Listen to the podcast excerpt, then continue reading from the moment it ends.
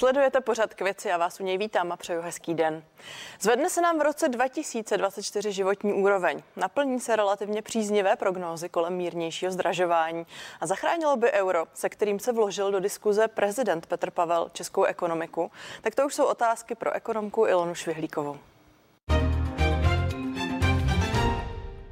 A já vás tady vítám. Dobrý den. Dobrý den. Tak jsme v novém roce, vám pochopitelně přeju, ať je co nejlepší a pojďme na začátku zkusit tak odhadovat a možná bilancovat, jaké jsou podle vás úkoly vlády a také České národní banky, pokud jde o českou ekonomiku pro letošní rok.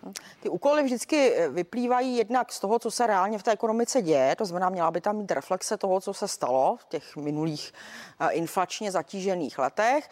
No a samozřejmě se tam objevují zejména u té vlády její, její politické priority pokud si takové stanoví, což si stanovila vlastně tu prioritu konsolidace veřejných financí a na rovinu říkám, že si nejsem jistá, že tohle je zrovna ta ideální priorita. To, co mě zaujalo v tom minulém roce, byly ty zpočátku velmi pozitivní prognózy. Ono se nám to dneska už může, může zdát hrozně dlouho, protože ten rok byl nabitý událostmi, ale přece jenom neměl vypadat tak, jak nakonec dopadl, když uzavřená čísla ještě nemáme, tak eh, vlastně ta prognoza inflace se opakovaně zvyšovala a naopak prognoza růstu se snižovala, dokonce velmi výrazně.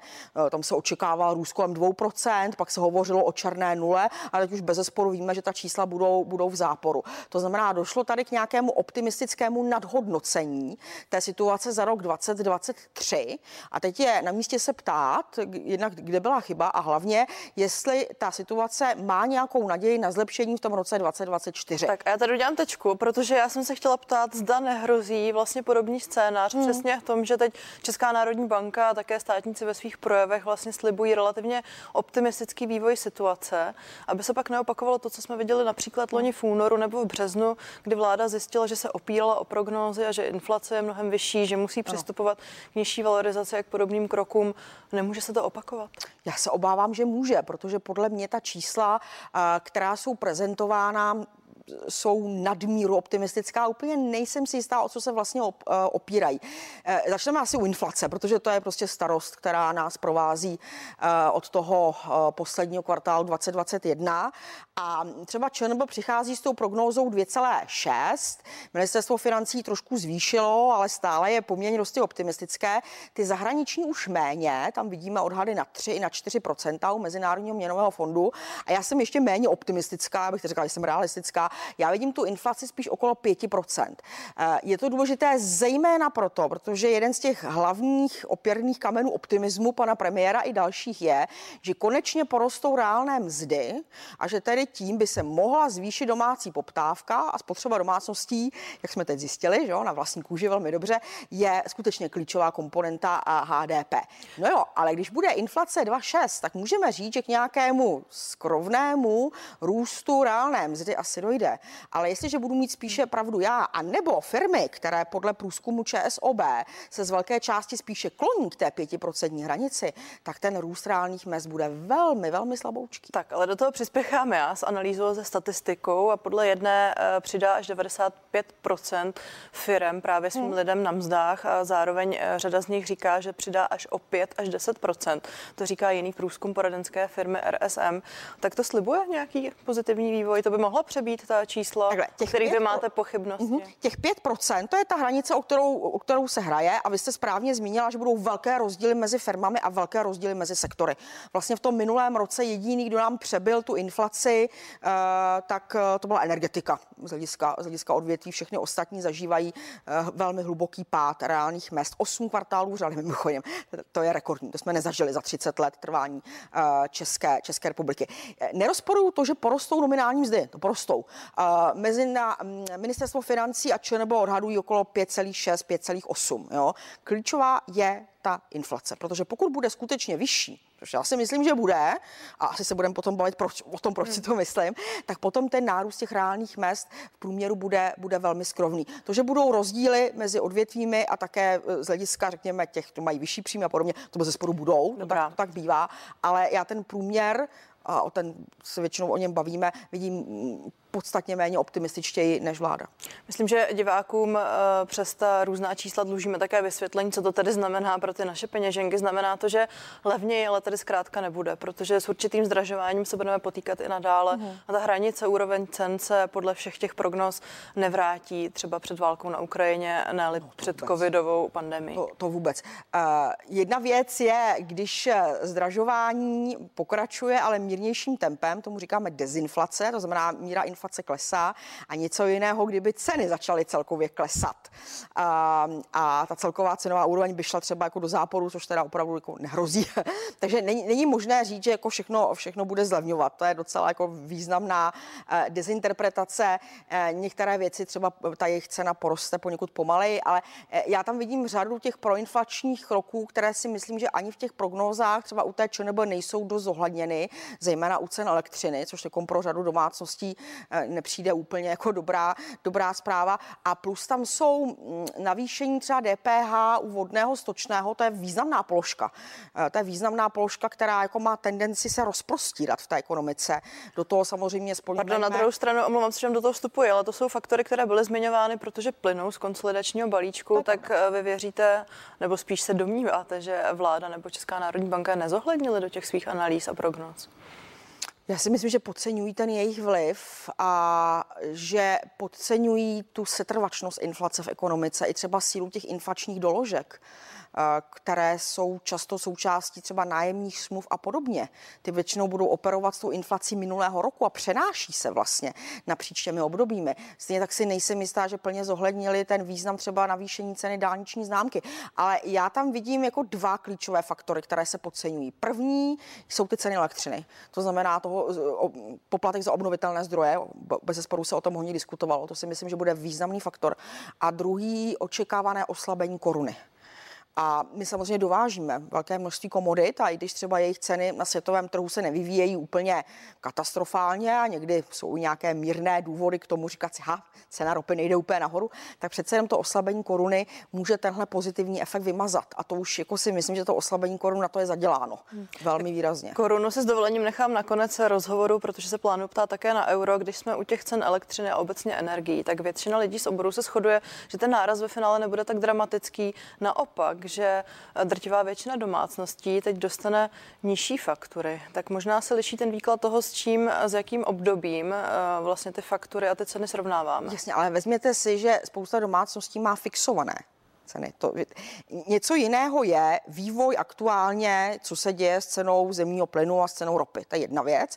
A ta je potom ovlivněná, když teda vemu ten zemní plyn a elektřinu, tam, kde to spojení je stále poměrně intenzivní, je ten vliv toho státu. To znamená, tady je, nastupuje vlastně ta regulovaná složka, která jako hraje významnou roli a ta bez zesporu prostě nahoru půjde. Bavíme se o jednotných proporcích. To rozumím, ale do toho, vstupují, do toho vstupují ty energetické firmy a říkají, podívejte se, drtivé většině domácností my snižujeme vlastně ty finální složenky, které posíláme. Jasně, ale je tam ta fixace, jo, která se může projevovat vlastně napříč těmi obdobími a i kdyby došlo k nějakému snížení ceny, tak to není něco, co se, co se projeví i hned.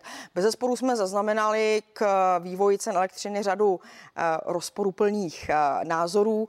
Jak říkám, já nejsem tak optimistická z hlediska toho, že by ty ceny uh, klesaly pro většinu domácností, ale je pravda, že ty první měsíce roku 2024 tenhle sport bez zesporu rozsoudí a ukáží, jaký byl ten dopad. Ale to, že budou velké rozdíly jak mezi firmami, tak mezi domácnostmi, to bez zesporu budou. Než půjdeme na další téma, tak není to vlastně pro českou ekonomiku a teď mám na mysli eh, ta nepříliš lichotivá slova o vývoji inflace, v nějakou chvíli mm, i pozitivní signál v tom smyslu, že ekonomika nebude zaplavená penězi a nepřispěje to zase k dalšímu vlastně utrácení a tomu, co někteří ekonomové nazývali vlastně tím impulzem pro hmm. vůbec začátek veškerého zdražování. Ona inflace může vznikat z různých příčin. Eh, ve Spojených státech ta inflace byla bez zesporu dána velkými covidovými výdaji, které významně převýšily třeba i výdaje Spojených států v rámci porovnání s druhou světovou válkou. Takže tam skutečně eh, ta inflace zřejmě byla poháněna eh, tímto, tímto impulzem. Když se tedy vrátím k té vizi, kterou jste teď nastínila, spadá do ní také to, že Česká republika nikdy nepřijme euro, přestože se k tomu zavázala? No, zavázala. Víte, ono to bylo trošku jinak. Vlastně, když se, když vznikal ten integrační proces v oblasti měnové, tak dvěma zemím na začátku byl dán takzvaný opt-out, neboli výjimka, to byla Velká Británie a Dánsko. A dál už se potom jakoby o tom mnoho hovořilo, když se přijímaly ty další země v polovině 90. let, ehm, například právě Švédsko, které sice oficiální výjimku nemá, ale bylo tam několik referent, které nedopadly dobře, takže Švédové mají dál svou korunu, stejně jako my, a nikdo je s tím upřímně řečeno moc neotravuje. E, I ten na rovinu, já si myslím, že ta dnešní debata o tom euru, kterou rozpoutal pan, e, pan prezident, nebo spíš ti, kteří mu napsali ten projev, e, tak, že je to do značné míry kouřová clona. Že se vlastně nastavuje nějaké téma, které není ani aktuální a troufnu si říct ani, ani důležité, bez zesporu ne v současném kontextu. A říkám si, kdyby se tolik nehovořilo o euru, jestli by se třeba více hovořilo o tom, co se děje s Liberty Steel. Co si říkám já. E, protože jako Dobrá, takhle tyhle ty vějíčky často fungují. zpět k tomu euru, protože vy jste sama tady na začátku rozhovoru zmínila, že máte strach z toho, jaký bude vývoj koruny, že možná nebude tak silná. Doufám, že jsem vás správně poslouchala. Je možné, tady, že oslabí, ano. Jsou ano. tady hlasy, které ale říkají, ale k čemu nám je silná koruna ve chvíli, kdy ji drží silnou Česká národní banka, kde to jsou zkrátka umělé zásahy. Jak ubránila by se Česká koruna efektům zvenčí, kdyby existovala, omlouvám se, ptám se jako lajk sama o sobě? Takhle, řízenému spekulativnímu útoku se neubrání téměř žádná centrální banka na světě. Eh, možná s výjimkou té Číny, která sedí na těch obrovských devizových rezervách a ani u toho Japonska, které má druhé největší, bych si nebyla už tak jistá. Takže jako, rozumíte mi, pokud bude cílený spekulativní útok, tak samozřejmě ne, ale to není podle mě argument eh, pro, pro, společnou, pro společnou měnu, eh, pro euro. Já si naopak myslím, že koruna je hrozně důležitá, je to jeden z těch pilířů té suverenity, o kterém jsem mluvila. Dobrá, ale já se snažím získat tu informaci, jak, jakou pro nás představuje v tuhle chvíli výhody obrovskou výhodu, obrovskou, protože právě to, že se ten kurz může přizpůsobovat, to znamená, že koruna apreciuje, depreciuje, to je vlastně jeden ten kanál, přes které vám jdou ty změny. Jinými slovy, bychom třeba... přišli o některé kompetence, pokud bychom přišli to na euro. kompetence, ale hlavně ta ekonomika by to snášela mnohem. Když si vezmete třeba Itálii. Itálie dlouho dělala tu politiku, že prostě když měla problém, tak devalvovala liru. Ne, že by to byla nějaká nádhera, ale prostě byl to kanál, který pro ní byl funkční. A ve chvíli, kdy tohle nemůžete udělat, tak vás čeká cesta mnohem horší, a tomu se říká vnitřní devalvace. A to je tlak na ceny a mzdy dolů to je tlak na to, aby ty mzdy šly dolů. Na druhou stranu jsme stále exportní ekonomikou, tam firmy spatří velkou výhodu, pokud bychom Brání. přešli na euro. Ostatně už tuto chvíli eh, Spousta vlastně firm, obchodují přesně, v euro. Spousta firm vede, uh, obchoduje v eurech a vede eurové účetnictví. Vůbec ničemu to v tomhle ohu nebrání. Ta makroekonomická rizika jsou podle mě velká a já, když si zhodnotím fungování eurozóny za těch uh, posledních 20 let a že teda tohle sleduju skutečně velmi pilně, protože to je moje jaksi dlouhodobé srdeční téma, tak jediné, k čemu euro přispělo, je, že vlastně vytvořilo dvě periferie. Tu východní, ta řekněme, že tam byla už předtím, tam to byly ty, ale hlavně tu jižní. Jo, to znamená země, které mají s tím eurem dlouhodobě problémy, počínají s Řeckem, končí Itálií a taky ale velkou částí hmm. Francie už dneska. A poslední otázka, asi vás poprosím o stručnější odpověď. Proč tedy uh, země na dohled kolem nás, které mají euro, uh, neprožívají tak zásadní inflace jako my?